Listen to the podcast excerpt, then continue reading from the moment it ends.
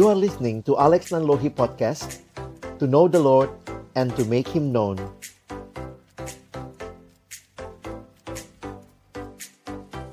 Mari berdoa sebelum membaca merenungkan firman-Nya.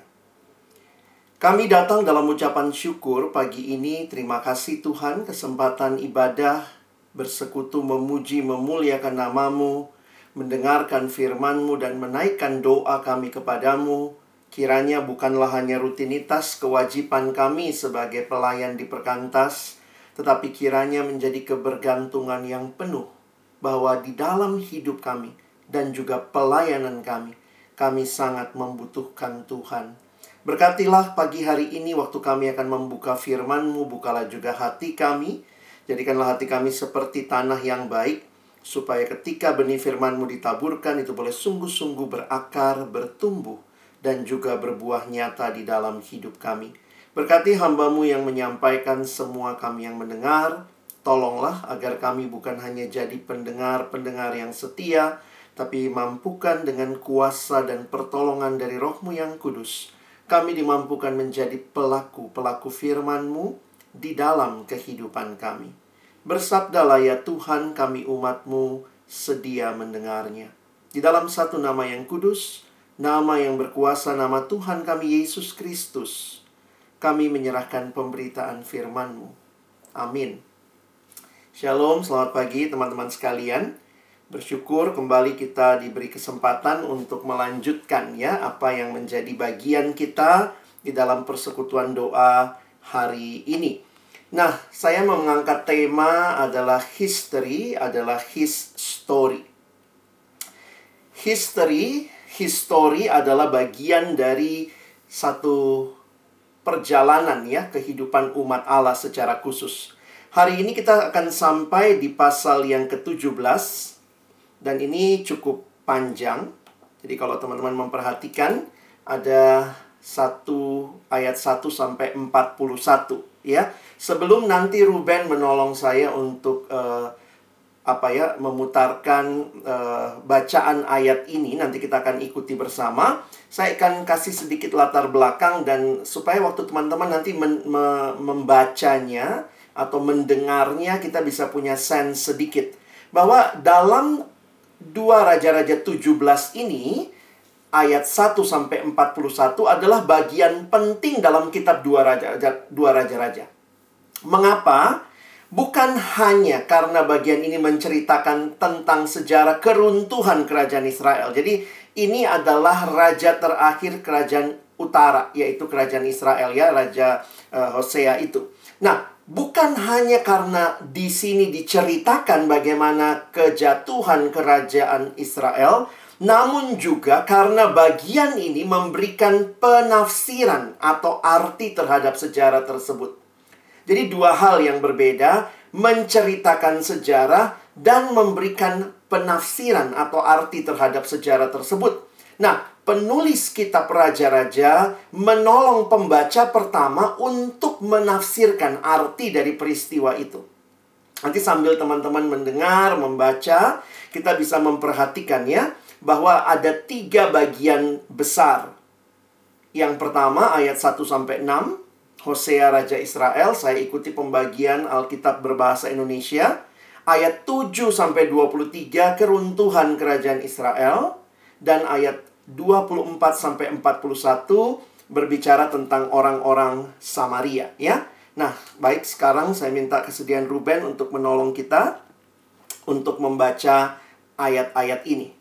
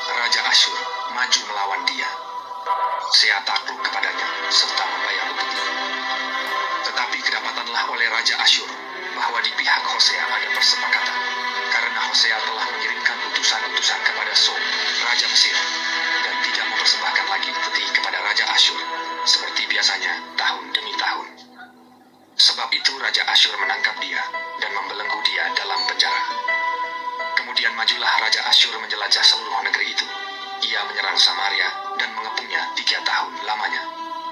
Dalam tahun ke-9 zaman Hosea, maka Raja Asyur merebut Samaria. Ia mengangkut orang-orang Israel ke Asyur ke dalam pembuangan dan menyuruh mereka tinggal di Halah, di tepi sungai Habor, yakni sungai negeri Gozan, dan di kota-kota orang Madai.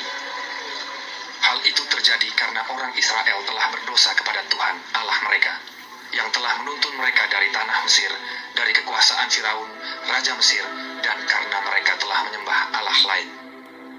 Dan telah hidup menurut adat istiadat bangsa-bangsa yang telah dihalau Tuhan dari depan orang Israel, dan menurut ketetapan yang telah dibuat raja-raja Israel. Dan orang Israel telah menjalankan hal-hal yang tidak patut terhadap Tuhan Allah mereka. Mereka mendirikan bukit-bukit pengorbanan di mana pun mereka diam, baik dekat menara penjagaan maupun di kota yang berkubu. Mereka mendirikan tugu-tugu berhala dan tiang-tiang berhala di atas setiap bukit yang tinggi dan di bawah setiap pohon yang rimbun. Di sana, di atas segala bukit itu, mereka membakar korban seperti bangsa-bangsa yang telah diangkut Tuhan tertawan dari depan mereka. Mereka melakukan hal-hal yang jahat sehingga mereka menimbulkan sakit hati Tuhan. Mereka beribadah kepada berhala-berhala, walaupun Tuhan telah berfirman kepada mereka. Janganlah kamu berbuat seperti itu.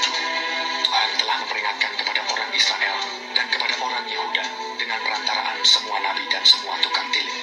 Berbaliklah kamu daripada jalan-jalanmu yang jahat itu, dan tetaplah ikuti segala perintah dan ketetapanku, sesuai dengan segala undang-undang yang telah kuperintahkan kepada nenek moyangmu, dan yang telah kusampaikan kepada mereka dengan perantaraan hamba-hambaku,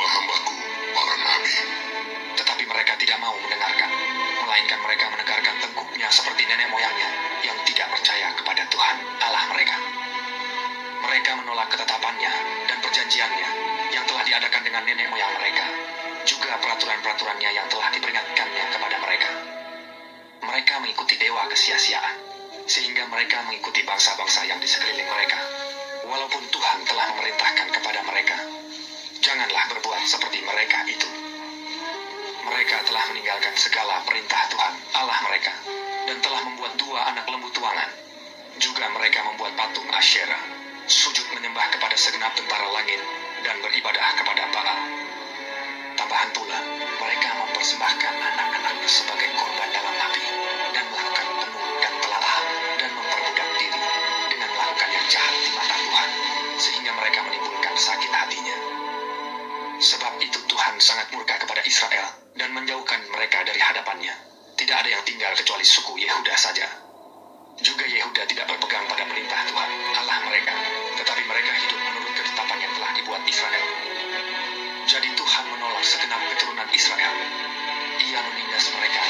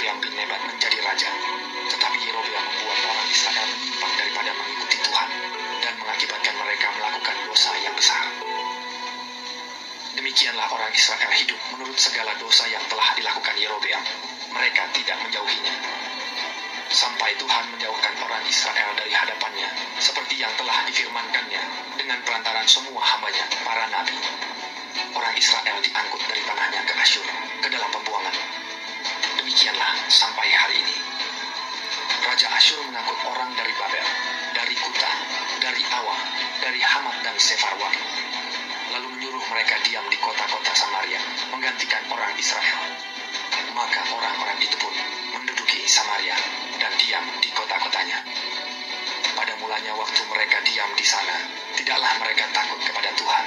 Sebab itu Tuhan melepaskan singa-singa ke antara mereka yang membunuh beberapa orang di antara mereka. Lalu berkatalah orang kepada Raja Asyur, Bangsa-bangsa yang tuanku angkut tertawan dan yang tuanku suruh diam di kota-kota Samaria tidaklah mengenal hukum beribadah kepada Allah negeri itu. Sebab itu dilepaskannya lah singa-singa ke antara mereka yang sesungguhnya membunuh mereka oleh karena mereka tidak mengenal hukum beribadah kepada Allah negeri itu. Lalu Raja Asyur memberi perintah, Suruhlah pergi ke sana salah seorang imam yang telah kamu angkut dari sana dalam pembuangan. Biarlah dia pergi dan diam di sana dan mengajarkan kepada mereka hukum beribadah kepada Allah negeri itu. salah seorang imam yang telah mereka angkut dari Samaria ke dalam pembuangan, pergi dan ia mengajarkan kepada mereka bagaimana seharusnya berbakti kepada Tuhan. Tetapi setiap bangsa itu telah membuat Allahnya sendiri dan menempatkannya di kuil di atas bukit-bukit pengorbanan yang dibuat oleh orang-orang Samaria. Setiap bangsa bertindak demikian di kota-kota yang mereka diami. Orang-orang Babel membuat patung Sukot Benot, orang-orang Kuta membuat patung Nergal, orang-orang Hamat membuat patung Asima, dan orang-orang Awa membuat patung Nibas dan Tartak. Orang-orang Separwaim membakar anak-anak mereka sebagai korban bagi Adramelech dan Anamelech, para allah di Separwaim. Di samping itu mereka berbakti kepada Tuhan dan mengangkat dari kalangan mereka imam untuk bukit-bukit pengorbanan. Maka orang-orang inilah yang melakukan ibadah bagi mereka di kuil di atas bukit-bukit pengorbanan itu. Mereka berbakti kepada Tuhan, tetapi dalam pada itu mereka beribadah kepada Allah mereka sesuai dengan adat bangsa-bangsa yang dari antaranya mereka diangkut tertawa. Sampai hari ini mereka berbuat sesuai dengan adat yang dahulu. Mereka tidak berbakti kepada Tuhan berbuat sesuai dengan ketetapan hukum akan Tuhan kepada anak-anak Yakub yang telah dinamainya Israel. Tuhan telah mengadakan perjanjian dengan mereka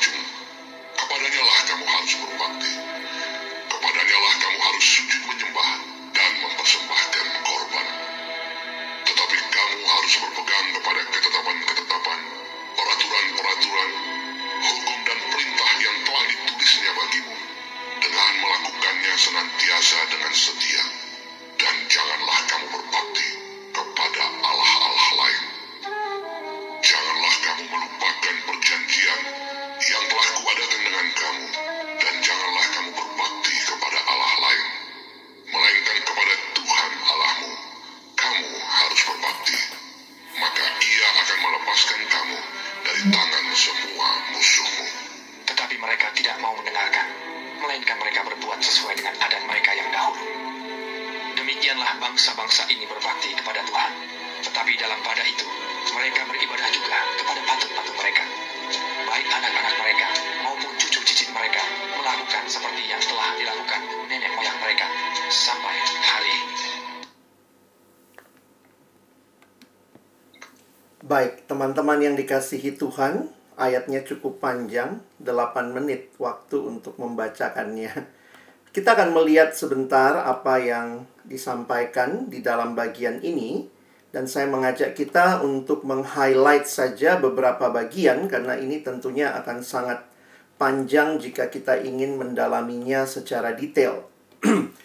nah, kita akan melihat dalam bagian ini ada tiga hal yang kita lihat di dalam bacaan kita dari ayat 1 sampai 6, nanti kemudian ayat 7 sampai 23 dan terakhir ayat 33 eh, 24 sampai ayat yang ke-41. Nah, eh, saya memberikan judul tadi ya, history. Ya, bagaimana kita membaca sejarah? Bagaimana kita melihat sejarah? Kita lagi membahas kitab kitab cerita atau eh, sejarah yang menuliskan tentang sejarah apa yang terjadi di dalam kehidupan orang Israel kita perlu menghayati bahwa pembaca pertama dari kitab dua raja-raja pastinya adalah mereka yang ada di pembuangan. Mungkin kalau mereka di pembuangan akan berpikir kenapa kami sampai ada di sini. Maka kitab raja-raja secara khusus akan memberikan kepada mereka fakta bahwa kamu sampai di uh, pembuangan itu karena ya apa yang kamu lakukan.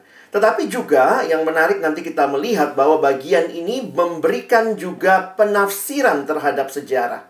Nah, di sinilah saya pikir inti yang penting untuk kita perhatikan ya. Jadi, bagaimana memahami sejarah khususnya kejatuhan Israel? Pertama, ayat 1 sampai 6 kita memang melihat fakta sejarahnya.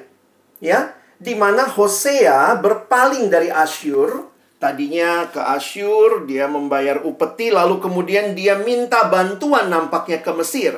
Namun tidak ada bantuan dari Mesir sehingga Samaria, ibu kota kerajaan Israel Utara, ditaklukkan dan penduduknya dibawa ke dalam pembuangan. Nah, jadi saya nggak masuk detailnya, nanti teman-teman bisa perhatikan lah ya. Nah, bagian yang kedua yang kita bisa perhatikan adalah tentang keruntuhan kerajaan Israel.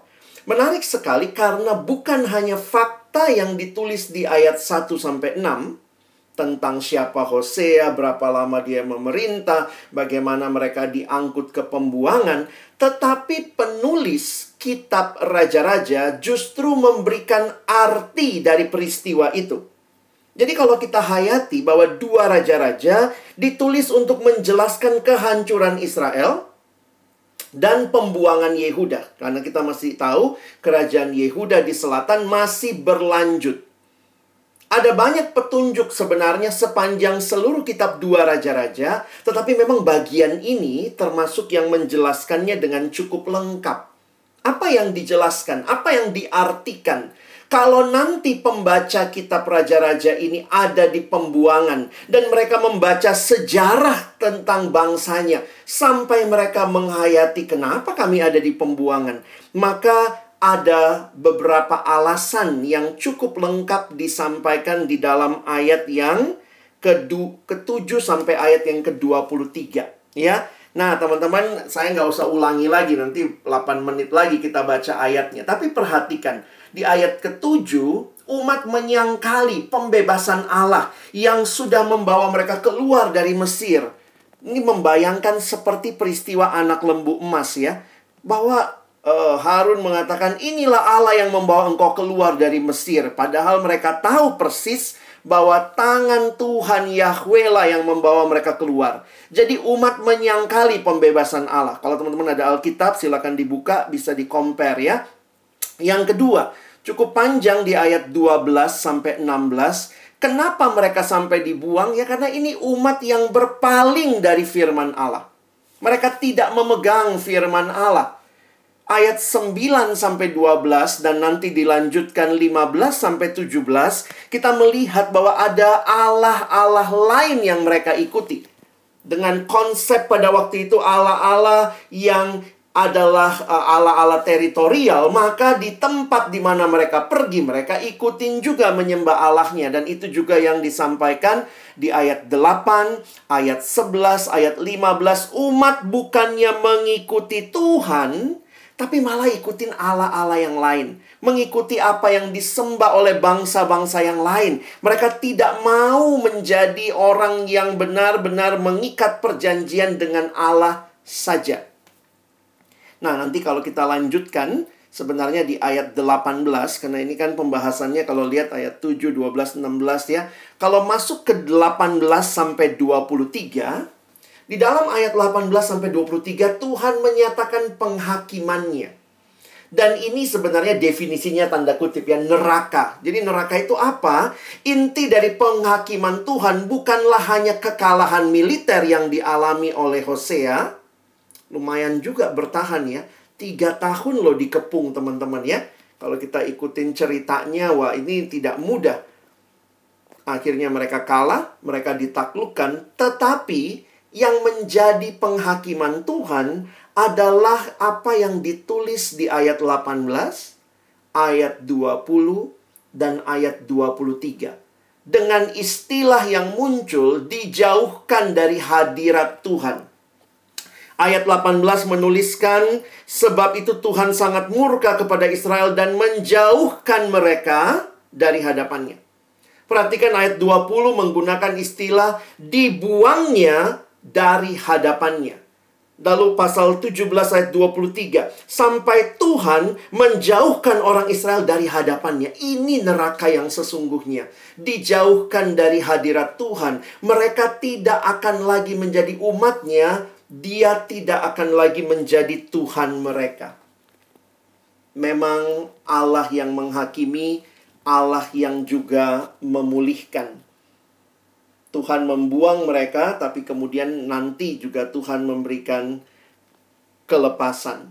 tetapi betapa mengerikannya dibuang, dijauhkan dari hadapan Tuhan.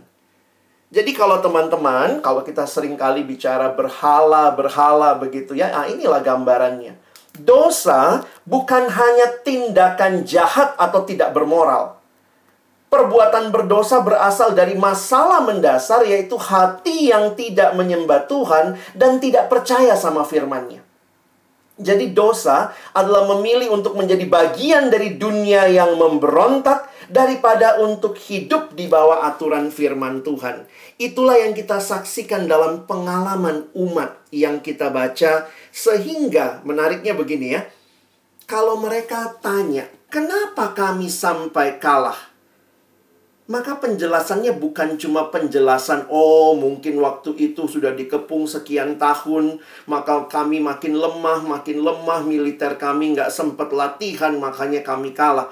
Tetapi penjelasan teologis yang diberikan oleh penulis kitab Dua Raja-Raja, bahwa kamu seperti ini, karena pada intinya, pada dasarnya kamu tidak menyembah Tuhan, dan kamu tidak mempercayai firman Tuhan.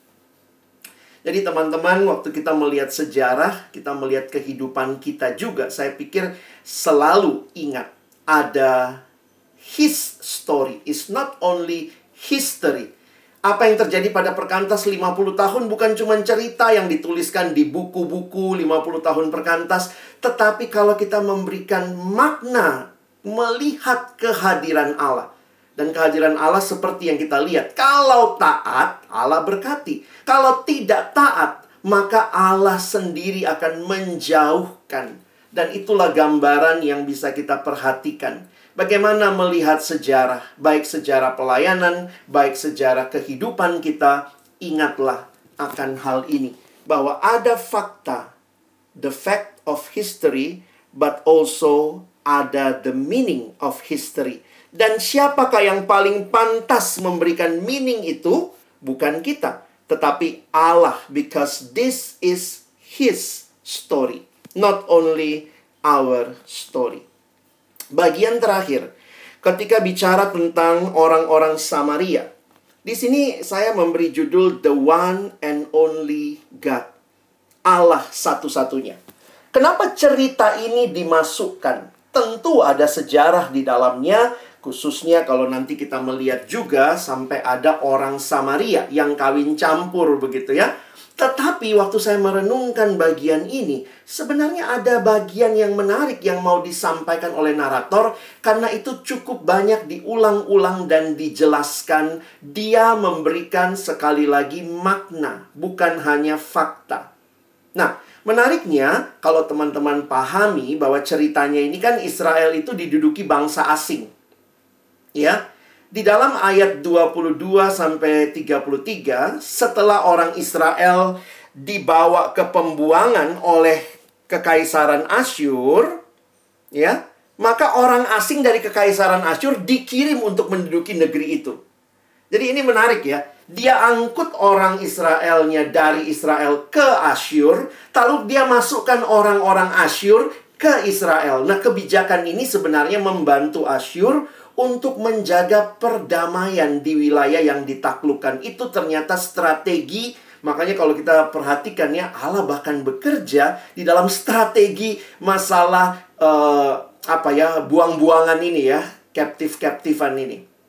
Coba kita perhatikan dulu ya. Di dalam ayat 6 Nah, kalau teman-teman tadi lihat ya waktu Hosea kalah di dalam tahun ke-9 zaman Hosea maka Samaria direbut ia, maksudnya Raja Asyur, mengangkut orang-orang Israel ke Asyur dalam pembuangan. Dan menyuruh mereka tinggal di, nah ini lihat nama-namanya, di Halah, di Habor, di Gosan, dan di kota-kota orang Madai. Kalau sedikit mau lihat peta, ini petanya. ya sebelah kiri itu Israel, itu eh, Yerusalem kerajaan selatan, Samaria. Dari Samaria tuh mereka harus dibuang ya. Dibuangnya itu lalu dikasih di daerah-daerah Asyur. Lihat itu daerah Assyria. ya. Nah, teman-teman memang mesti perhatikan ini rute perdagangan pada waktu itu ini jalan yang ditempuh. Nah, sesudah mereka sampai ke sana, apa yang dilakukan dengan bagian Israel yang kosong, itu yang kita baca sebenarnya di ayat 24. Raja Asyur mengangkut orang dari Babel, dari Kuta, bukan Kuta Bali ya, dari Awa, dari Hamat dan Sefarwaim. Lalu menyuruh mereka diam di kota orang-orang Samaria menggantikan orang Israel. Maka orang-orang itu pun menduduki Samaria dan diam di kota-kotanya. Tidak heran kalau kita melihat sejarah ini, maka tentunya kita tahu kenapa ada Samaria.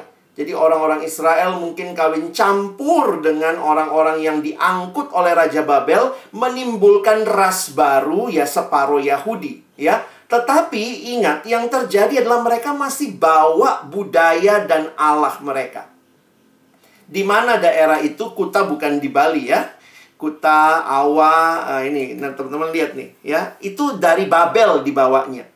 Nah, memang waktu itu kan Asyur masih memerintah sampai ke Babel sebelum nanti Babel memerintah. Itu ada Kuta, Kutanya tulisannya Cuta gitu ya.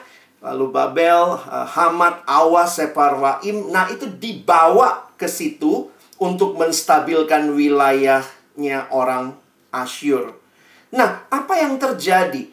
Bahwa mereka waktu sampai ke situ ternyata kan ada singa-singa lepas begitu ya. Lalu kemudian seperti keyakinan mereka harus menyembah Allah lokal. Jadi akhirnya mereka minta gitu ya. Mereka lapor sama raja dan raja Asyur pikirnya begini ya. Sudahlah, imam yang ditahan oleh mereka di Asyur disuruh satu pulang ajarin bagaimana beribadah kepada Allahnya orang Israel. Menarik sekali ya. Tetapi yang terjadi kemudian mereka diajarkan ya. Dan kayaknya mereka ngikutin teman-teman ya. Tetapi ayat 33 mengatakan. Mereka berbakti kepada Tuhan.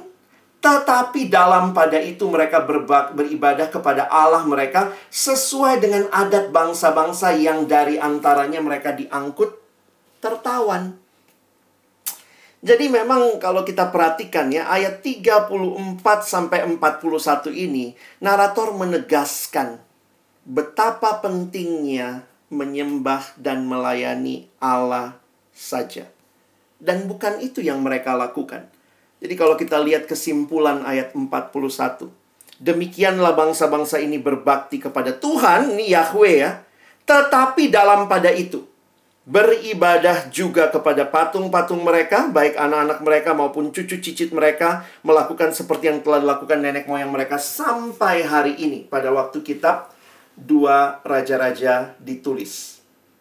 Teman-teman, ini bukan hanya sekadar tentang adanya orang Samaria, ras baru yang adalah aslinya dibawa oleh Raja Babel atau Raja Asyur waktu itu, ini bukan hanya menginterpretasikan fakta sejarah, tetapi ini memberikan satu pemahaman betapa pentingnya Allah adalah Allah yang disembah satu-satunya.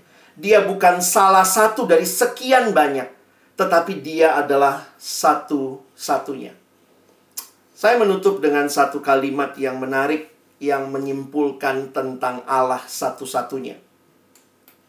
God is truly worship if he is worship alone. Tuhan sungguh-sungguh dimuliakan, dipuji, disembah ketika kita menyembah hanya Dia. Tidak ada yang lain. Sehingga ini jadi perenungan kita juga. Lagu Natal terus bergema, dekorasi Natal banyak di mana-mana, Lalu kita mulai nyanyi Sembah dan puji dia Tapi apakah hari-hari lain juga terjadi? Jangan-jangan hari lain kita sembah dan puji uang Jangan-jangan hari lain yang terjadi sembah dan puji kekuasaan Sembah dan puji nafsu Sembah dan puji keinginanku Apakah dia the one and only in our life? Apakah kita sudah percaya dan taat sepenuhnya kepada Allah? Ini jadi perenungan bagi kita. Sebenarnya tidak ada satupun dari kita yang sanggup taat sempurna. Tapi kita bersyukur. Ada Yesus, satu-satunya pribadi yang taat penuh kepada Allah. Yang kita sedang menyambut kedatangannya, merayakan kelahirannya. Dan karena dia taat, kita pun dipanggil mengikuti ketaatannya. Saudara dan saya, teman-teman semua, perkantas dipanggil berjalan di dalam ketaatan untuk benar-benar hanya menyembah satu-satunya Allah yang hidup dan benar yang menyatakan diri di dalam anaknya Yesus Kristus. Kiranya berita ini jadi berita sukacita juga buat siswa, mahasiswa, dan alumni yang kita layani. Tuhan dimuliakan, kiranya melalui semua yang kita bahas, kitab dua raja-raja, benar-benar kita bisa berkata, this is his story. Amin. Mohon kesediaan Ray boleh menutup dalam doa.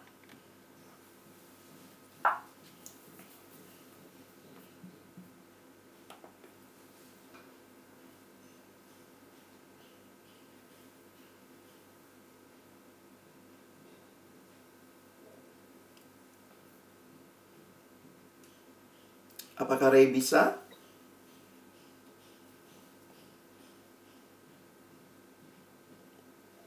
Mohon Riko ya. Riko boleh tutup dalam doa. Mari kita berdoa. Terima kasih Tuhan untuk kebenaran firman-Mu yang sekali lagi mengingatkan kami Tuhan betapa pentingnya menjadikan Tuhan sebagai pribadi yang satu-satunya yang utama dan yang terutama di dalam kehidupan kami. Kasih kepadamu seharusnya melebihi kasih kepada diri kami sendiri bahkan kepada orang-orang yang kami kasihi. Dan kami bersyukur Tuhan untuk narator yang boleh mengingatkan kami Tuhan bahwa ibadah kepada Tuhan ketaatan yang mutlak sepenuhnya, pelayanan yang sepenuhnya ya Tuhan, dedikasi yang seutuhnya kepada Tuhan dibandingkan dengan kepada yang lain. Kami bersyukur Tuhan untuk kenyataan bahwa di, ta, di tengah ketidaksetiaan kami, di tengah ketidaktaatan kami, Tuhan boleh memberikan teladan yang sempurna, yaitu Tuhan Yesus yang boleh menjadi model dalam ketaatan kami kepada Tuhan. Terima kasih Tuhan kiranya kasih karuniamu bekerja di dalam kelemahan kami dan kiranya roh kudus terus memimpin kami untuk boleh senantiasa taat di dalam seluruh aspek kehidupan kami. Bukan saja hanya pada hari-hari tertentu atau perayaan tertentu ya Tuhan, tapi di seluruh waktu, di sepanjang kisah sejarah kehidupan kami Tuhan. Biarlah kiranya kisah Tuhan yang boleh mendominasi yang senantiasa boleh memimpin kami untuk boleh senantiasa taat. Terima kasih Tuhan, kiranya hidup dan juga pelayanan kami boleh senantiasa ditopang oleh firman-Mu. Kami bersyukur untuk Kak Alex yang boleh membagikannya bagi kami. Kiranya Tuhan juga terus memimpin kehidupan dan juga pelayanan Kak Alex. Dan kiranya kami pun juga boleh Eh, bersama-sama Tuhan di dalam perjalanan rohani yang sama menunjukkan sikap yang taat kepada Tuhan sampai akhir hidup kami. Terima kasih banyak ya Tuhan, kami uh, siap untuk berdoa, menyerahkan pelayanan ini kepada Tuhan. Kami bersyukur firman-Mu boleh senantiasa menjadi dasar dari permohonan dan juga seruan doa-doa kami. Terima kasih banyak Tuhan, di dalam nama Tuhan Yesus kami berdoa dan bersyukur. Amin.